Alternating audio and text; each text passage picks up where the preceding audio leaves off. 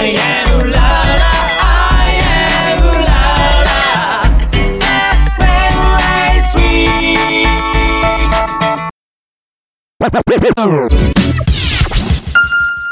Red Red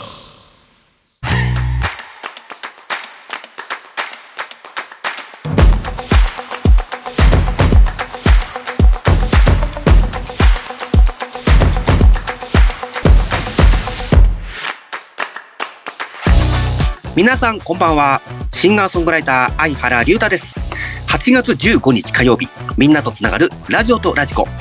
この番組はジャンルに関係なく万物の一点のものにスポットを当て掘り下げていく情報バラエティ番組です。アイうらら FM そして FM ラジオ川越の2曲より今週も同日放送でお届けいたします。さて SNS でもご報告させていただいたのですがえー、8月1日に相原はコロナの陽性反応が出てしまいました。えー、今年こそ病をしないと目標にした気がするんですが、えー、2年前と同様の感染症になってしまい、関係者の皆様に多大なご迷惑をおかけしております。申し訳ございません。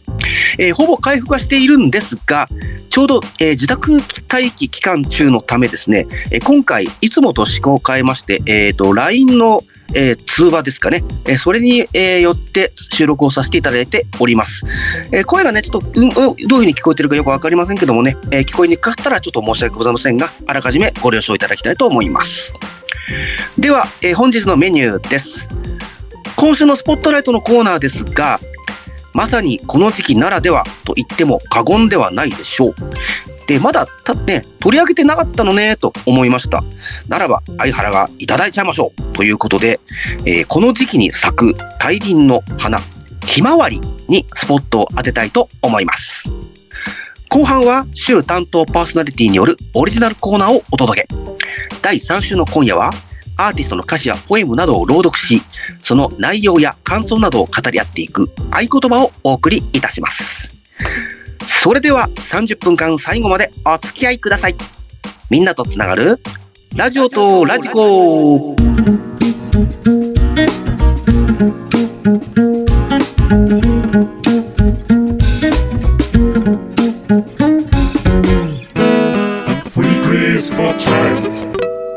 今週のスポットライトはい。というわけで、今週のスポットライトでございます。えー、今回は、もうすでにね、えー、あちらこちらで咲いてますよね。えー、夏の、まあ、代表する花でございます。えー、ひまわり。こちらにスポットを当てていきたいと思います。えー、ひまわりがどういうものかというのは、まあ、今更言うまでもないんですけれどもね、まあ、歴史とともにちょっと、えー、お話をしていこうかなと、まずは思います。えー、ひまわりは、キク科の一年草の植物でございます。ね、えー、キク科菊の仲間ってことなんですね。えー、英語でサンフラワーなんて呼ばれています。なんかね、ああ、なんかそんな感じだよねっていう気もしますよね。サンフラワー。えー、これはですね、今、ひまわりの花が、えー、太陽に似ているからという説。あとは太陽に従うという意味の follow in the sun からサンフォローになり、サンフラワーにな、に変わっていったという説などが、まあ、いろいろとあるようでございます。で、北、えー、ひまわりはですね、北アメリカ原産の植物で、紀元前1500年頃から栽培が始まったとされています。えー、花屋さんでも見かけるように、ひまわりは観賞用としてのイメージが強いと思いますが、もともとひまわりの栽培が始まった目的は、なんと食料としてだったんですね。えー、原産国である北アメリカに住んでいた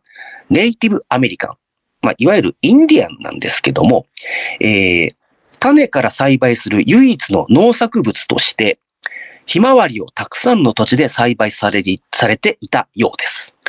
ひまわりは高いエネルギーを得ることができるため、とても重要な作物の一つだったそうです。えー、その後、えー、1500年代中頃になりますと、えー、当時のスペインの医師、ニコラス・モナルデスという方が、ひまわりに興味を持ち、種をヨーロッパに、えー、持ち帰りました。えー、後にその種はスペイン王立植物園に持ち込まれ、ひまわりの栽培がヨーロッパでもスタートします。ね、王立植物園ですから、まあね、国の、まあ、植物園ということですよね。そこで栽培がスタートすると。えーそれをきっかけとして、徐々にスペインからフランス、イギリス、ロシアへとひまわりが広まっていきました。えー主にヨーロッパでは観賞用に栽培され、えー改良が行われていき、一方、ロシアでは食用としてさらに改良改良されて栽培されるようになったと、えーされております。ね、だからロシアでは、だから観賞というよりはもう食用。だからその当時のね、インディアンと同じような形の、まあ、当然品種改良されてますからもうちょっと食べやすくはなってるんでしょうけれども、ロシアでは食用。えーフランス、イギリス、ヨーロッパでは、えー観賞用という形でひまわりは、えー育てられてきたということになりますね。え日本にですね、ひまわりが伝わってきたのは、1660年代後半とえー言われております。ヨーロッパから中国に伝わり、まあ、中国経由でついに日本へやってきました。えー日本にひまわりが伝わったのは、スペインでひまわりが栽培されてから、えー約100年、まあだから1世紀遅れて、えー100年ほど経ってから、えー伝わってきたということに、えーなります。そんな、えーひまわりの特徴、ちょっとね、お話をしていきましょうか。高さ3メートルぐらいまで成長し、ね、結構大きいですね、3メートル。えー開花期は7月から9月。もうまさに、えー今の時期がね、もう真っ只中でございますけども、すくっと立ち上がった茎から太陽のような大輪の花をつけます。抜けるような青空の中で咲くひまわりは、見ているだけで元気をもらえるような明るいイメージのある花ですよね。えー花弁は大きな一つの花のように見えるんですけども、実際は投稿果樹と呼ばれまして、多数の花が集まって一つの花の形を形成していると。まあ、これは、えーまあ、先ほども言いました、キク科の植物に見られる特徴なんですね。まあ、だから、キク科も、キクもそうだし、あと、タンポポとかもね、そうじゃなかったかな、確かね。えーそういった形で、えー一つ一つ、一つの花の形を多数の花が集まって形成をしています。えーそ、外輪に黄色い花びらをつけた花を絶情花。内、内側の花びらが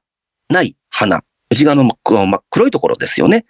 えーそちら側を筒状花と区別して呼ぶ場合があります。えーこのひまわりというこの名前、まあ和名ですけれどもね、えーこの和名の由来なんですけれども、太陽の動きにつれて、その方向を追うように花が回ると言われたことから、えー来ているようでございます。ただし、この動きは成長に伴うものであるため、実際に太陽を追って動くのは成長が盛んな若い時期だけなんだそうです。えーつぼみをつける頃まではその動き、えー太陽の動きにつれてその方向を世にま回っていく。っていうのがずく、えー時期が続くんですけれども、つぼみが大きくなり、えー花が開く頃には成長が止まるため、動かなくなります。えー完全に開いた花は、基本的には東の方面を向いたまま、ほとんど動かないだそうです。えー東の方向いてるということは、だから、えー朝日が昇ってきた時に、まあ、ちょうどそっちのね、太陽の方向いているという感じになると思うんですけどね。だからよくね、あのーひまわりが同じ方向をずっとね、なんか見ているような感じのね、えーこう方向を向いてますよね。まさに、えーその、その頃になるともう動かずに同じ方向を向いているということに、えーなっているようでございます。では、ここで、一曲ブレイクをしていきたいと思うんですが、ひまわりの曲は数えきれないほどございます。えーその中でも、まあ、この曲が一番、こう、オーソドックスというのかな。えー今回はこの曲をお届けしたいと思います。畑元博、ひまわりの約束。はい。聞いていただきましたのは、畑元博さん。畑元博、ひまわりの約束でした。今、さん付けしちゃったね。えー、畑元博さんですが、今年5月の合言葉で、すみれをお届けした際に、プロフィール等を紹介しましたので、ここでは、えー割愛させていただきます。えーこのひまわりの約束ですが、通算17枚目のシングルとして、2014年8月6日にリリース。まあご存知の方も多いと思いますが、映画、スタンドバイミードラえもんの主題歌にもなりました。まあ以前からね、ヒット曲はありましたけど、まあこの曲をきっかけに、えー畑さんの知名度がこうさらに上がったと言えるのかなと、えー思っております。さて、第3週目担当パーソナリティの相原龍太がお届けしております。ラジオとラジコ。今週のスポットライトは、ひまわりでございます。えー前半では、まあ、ひまわりの、まあ、えー特徴、歴史、このあたりをね、中心に、えーお届けいたしました。後半はまずですね、どっから取り掛かっていこうかなってちょっといろいろと考えたんですけども、まあ、ひまわりがまあ今、今の時期咲いています。で、やがて、えーひまわりがこう、えー花びらが散って、えー真ん中の黒い部分かな、えーそこの部分がいわゆる種があるんですよね。えーこの、えー後半は、そのひまわりの種についてちょっと話してみようかなというふうに思っております。えーま、ひまわりの花の中心部にあります種なんですが、およそ1.5センチぐらいの大きさで、まあそんな大きくはないですけども、一輪につき500個から3000個の種ができます。なかなかの数ができるんですね。で、とても栄養が豊富で、海外では食用としても人気があります。まあ、先ほどね、あのー紀元前のインディアンとか、えっ、と、栽培が始まったロシアでね、食用になっているという話しましたけども、まあ、そこは種の話かどうかちょっとわかりませんけれどもね、えー食用として、まあ、ひまわりの種は人気があるということですね。その種には、リノール酸、葉酸、ビタミン、鉄分、繊維、亜鉛、マグネシウム、カルシウムなどが豊富に含まれていて、とても栄養価が高く、アメリカなどでは長寿や若返りのナッツとして知られているようです。えー紙タバコやガムと同様に、アメリカの大リーガーが試合中に食す嗜好品としても普及しています。これよくね、大リーグ中継見てたりすると、たまにベンチで選手がひまわりの種なんか口に入れて、ね、食べてるシーンとかね、こ う映ったりしますよね。まさにだから、そのひまわりの種を食べているということになるわけですよね。それから、ペットの餌に利用されても、えーおります。こちらのイメージの方がどちらかといえば強いんじゃないかなと思うんですけどもね。自分もまさにそうなんですよ。あの、大リーガーが食べるっていうイメージよりも、あの、ペットの餌のイメージの方がすごく強くて、幼稚園の頃に、まあ多分どこもそうなのかな、ハムスターとかモルモットを、こう、幼稚園の中で飼育していて、まあその時にひまわりの種を餌としてあげていたという記憶が、えーあります。えー種は絞って、えー搾油され、ひまわり油としても利用されます。あの、ひまわり油って聞いたことは僕あるんですけども、見たことはないなぁ売ってるのかな？ちょっとよくわからない。ちょっと調べてみないといけないんですけどもね。えーひまわり油には、不黄和し、し不黄和脂肪酸が多く含まれていまして、1990年代まで、リノール酸が70から80%、オレイン酸が10から20%のハイリノールタイプが主流主流でありました。不飽和脂肪酸ということですね。で、えーまあ、脂肪酸であるリノール酸の発がんや高脂血症、アレルギー等の因果関係が報告されるに至りまして、リノール酸が15から20%、オレイン酸が40から60%の中オレインタイプの品種が育成され、2000年以降は主流となっているんだそうです。まあだからその、ひまわり油当初は、まあだからハイリノールタイプだったものが、まあいろいろなそのアレルギー、高脂血症の因果関係が出てきてしまったために、まあそれを改善させましょうということで、えリノール酸を少なくして、え中オレインタイプの品種に改良されているということになるわけですね。まあ、ただ、いずれにしてもね、見たことがないから、ちょっと探してみようかなと思うんですけど、ただ、なんかイメージ的にひまわり油って、持たれそうな気がしませんかね。あの、よく、菜種油ってあるじゃないですか。菜種油もね、あのちょっと持たれやすいっていうふうには僕も聞いたことがあったんで、あまりこう、すいません、いいイメージはないんですけれども、まあ、ちょっと見てみたいなっていう気はね、えーしていますけれどもね。えー、それではですね、えっ、と、ひまわり畑って皆さん、まあ、ひまわりが咲いてると、あっちこっちにいっぱい咲いているとひまわり畑なんてよく言いますし、結構あの、まあ、地方だとかに行かれるとね、まあそういうひまわり畑が多かったりすると思うんですが、まあ今日は8月15日ですので、まあまだ咲いている時期とはいえ、夏休みの終わりも近づいてき、えーています。もし今年の夏の思い出がまだできていないという方は、ぜひお出かけしてみてはいかがでしょうか。全国を紹介しますととんでもない時間がかかってしまいますんで、えー関東近郊の3カ所、こちらをちょっとご紹介したいと思います。えまずは、神奈川県横須賀市、長井海の手公園ソレイユの丘。えー見、見頃は7月下旬から8月下旬。えーソレイユが似合う南南フランス、プロバンスの景観がモチーフ。2023年4月のリニューアルで、フラワーガーデンが5ヘクタールから10ヘクタールに拡大し、アクティビティやレストランも充実。ということで、えー5ヘクタールから10ヘクタールですから倍ですよね。なかなか急に 広がってきましたよね。アクティビティやレストランも充実している横須賀市の、えーソレイユの丘。それから、千葉県成田市、成田夢牧場。えー見頃は7月上旬から9月中旬。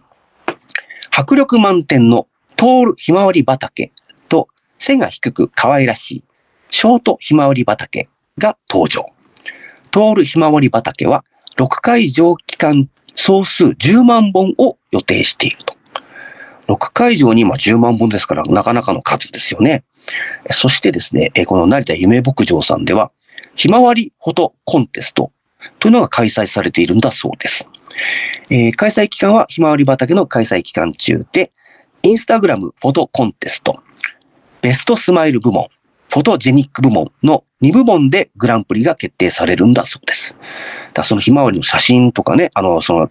例えば家族とか恋人とかをね、被写体にして写真撮ったりとか、まあ、そういったあの、コンテストが多分行われているんだと思われます。詳細はね、えー成田夢牧場さんのホームページなどでご確認いただければと思います。それからもう一つ、えー千葉県船橋市、船橋アンデルセン公園。見頃は7月中旬から8月下旬。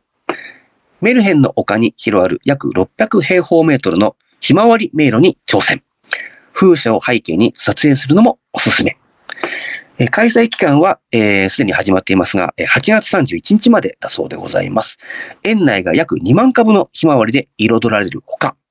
えーメルヘンの丘ゾーンに、えー広さ約600平方メートルのひまわり迷路がオープンされているということです。ね、えひまわり畑というとなんかひまわり迷路のイメージがね、えすごくあるかと思いますけどもね、えーぜひ、えー近いという方はぜひ行ってみてはいかがでしょうか。まあ、といったわけで今回ね、3カ所の、えーひまわり畑のね、えースポットをご紹介いたしました。まあ、他にもね、いっぱいありますけれどもね、ぜひまだひまわり畑行って、行ったことがないという方は、ぜひ行ってみてはいかがでしょうか。といったわけで、今週のスポットライト、ひまわりをテーマにお届けいたしました。君のために歌うよバースデーソン。グ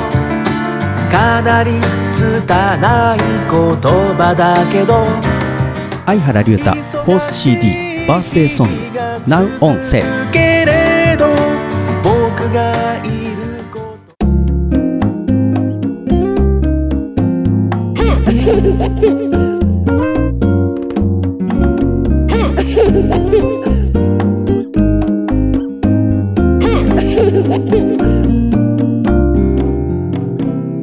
レデュエルラジオ。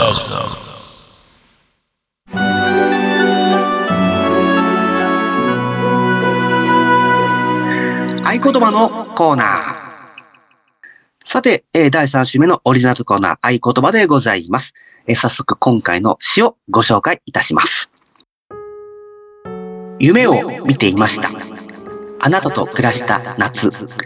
それはかけがえのない永遠の季節のこと。まっすぐに伸びてゆく。ひまわりのような人でした。黄昏に頬を染めて膝枕。香る風、風鈴は子守歌。いつだって、いつだって、あなたがそばにいてくれるだけで、それでよかった。はい。えー、というわけで、えーちょっと若干短めになりましたけども、えーこれ実は、これで一番なんですけれどもね。えー今回の、えーこの歌詞ですが、タイトル、えーひまわりと言います。まあ、今日ね、スポットライトひまわりにしましたんで、同じタイトルのものを選びました。歌ってるアーティストさんなんですが、前川清さん。はい、えーご存知の方も多いと思いますけどもね。えー前川清さん、うんプロフィール簡単にご紹介させていただきたいと思います。えー長崎県佐世保市出身だそうでございます。1969年に内山田博とクールファイブのボーカルとして、長崎は今日も雨だったでデビュー。その年の日本レコード大賞新人賞を受賞し、紅白歌合戦にも出場を果たします。その後、そして神戸、中之島ブルース、東京砂漠などが大ヒット。1987年よりソロ活動を開始し、えー、花の時、愛の時、男と女の、えー破片のヒットを飛ばします。えー歌手活動以外にもバラエティ番組の出演、京そばのオーナー、えー自宅の庭に育成用のプールを作ってしまうほどの錦鯉好きとしても知られています。えー今回ご紹介したひまわりは、ソロでは26枚目のシングルとして、2002年6月にリリース。故郷が同じ長崎県である前川清さんに、福山雅治さんが楽曲を提供したことでも話題になりました。えー、今回のこの歌詞ですが、えーサビの部分ですね。あなたがそばにいてくれるだけでそれでよかった。という言い回しであったり、ちょっと歌ってませんけど、2番の歌詞の中に、夕涼み、宵祭り、氷菓子というフレーズも出てくることを考えますとね、まあ、恋人同士の夏の思い出というような感覚がありますよね。えー、まあ、前川さんというとね、あの、実はすごくポップスやロックもお好きなんだそうで、あの、桑田さんとかね、桑田佳祐さん、サザンの曲を、えー YouTube で、こう、動画が上がってたりとかでもね、していますので。で、今回のこの楽曲は福山、福山さんもセルフカバーされているんですけども、えー前川さんの方がなんかこう、しっくりくるなというか、えしっかりとご自身の歌にされているなという印象があります。ぜひ聴いてみてください。ではお届けいたしましょう。前川清、ひまわり。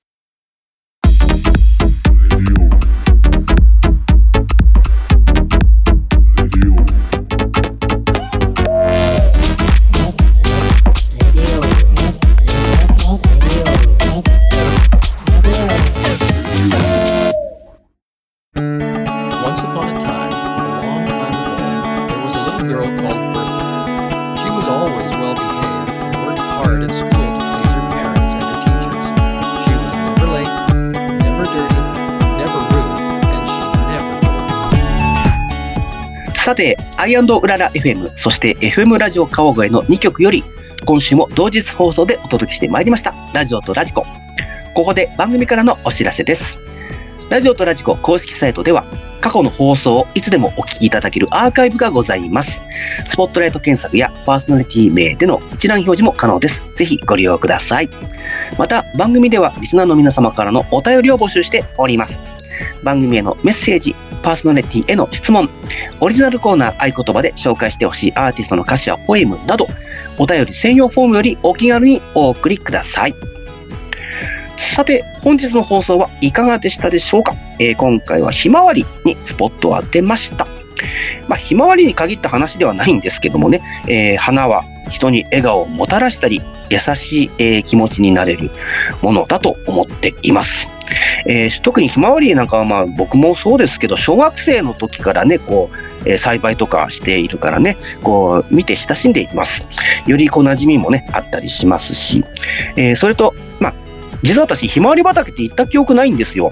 まあ、会ったことはね、あっても遠い昔だと思うんですけど、割と近場にね、あるみたいなんでね、時間作ってね、ちょっと行ってみようかななんて思ったりもしております。ラジオとラジコは、FM ラジオ川越では毎週火曜0時、アイうらら FM では同日夜11時からと再放送が4時間後にございます。詳しくは局のホームページなどをご参照ください。来週の放送は8月22日火曜日、第4週パーソナリティ一級雑談師 K さんでお届けいたします。どうぞお楽しみに。今夜のお相手はシンガーソングライター相原龍太でお届けいたしました。See you next time. Bye bye. Ciao.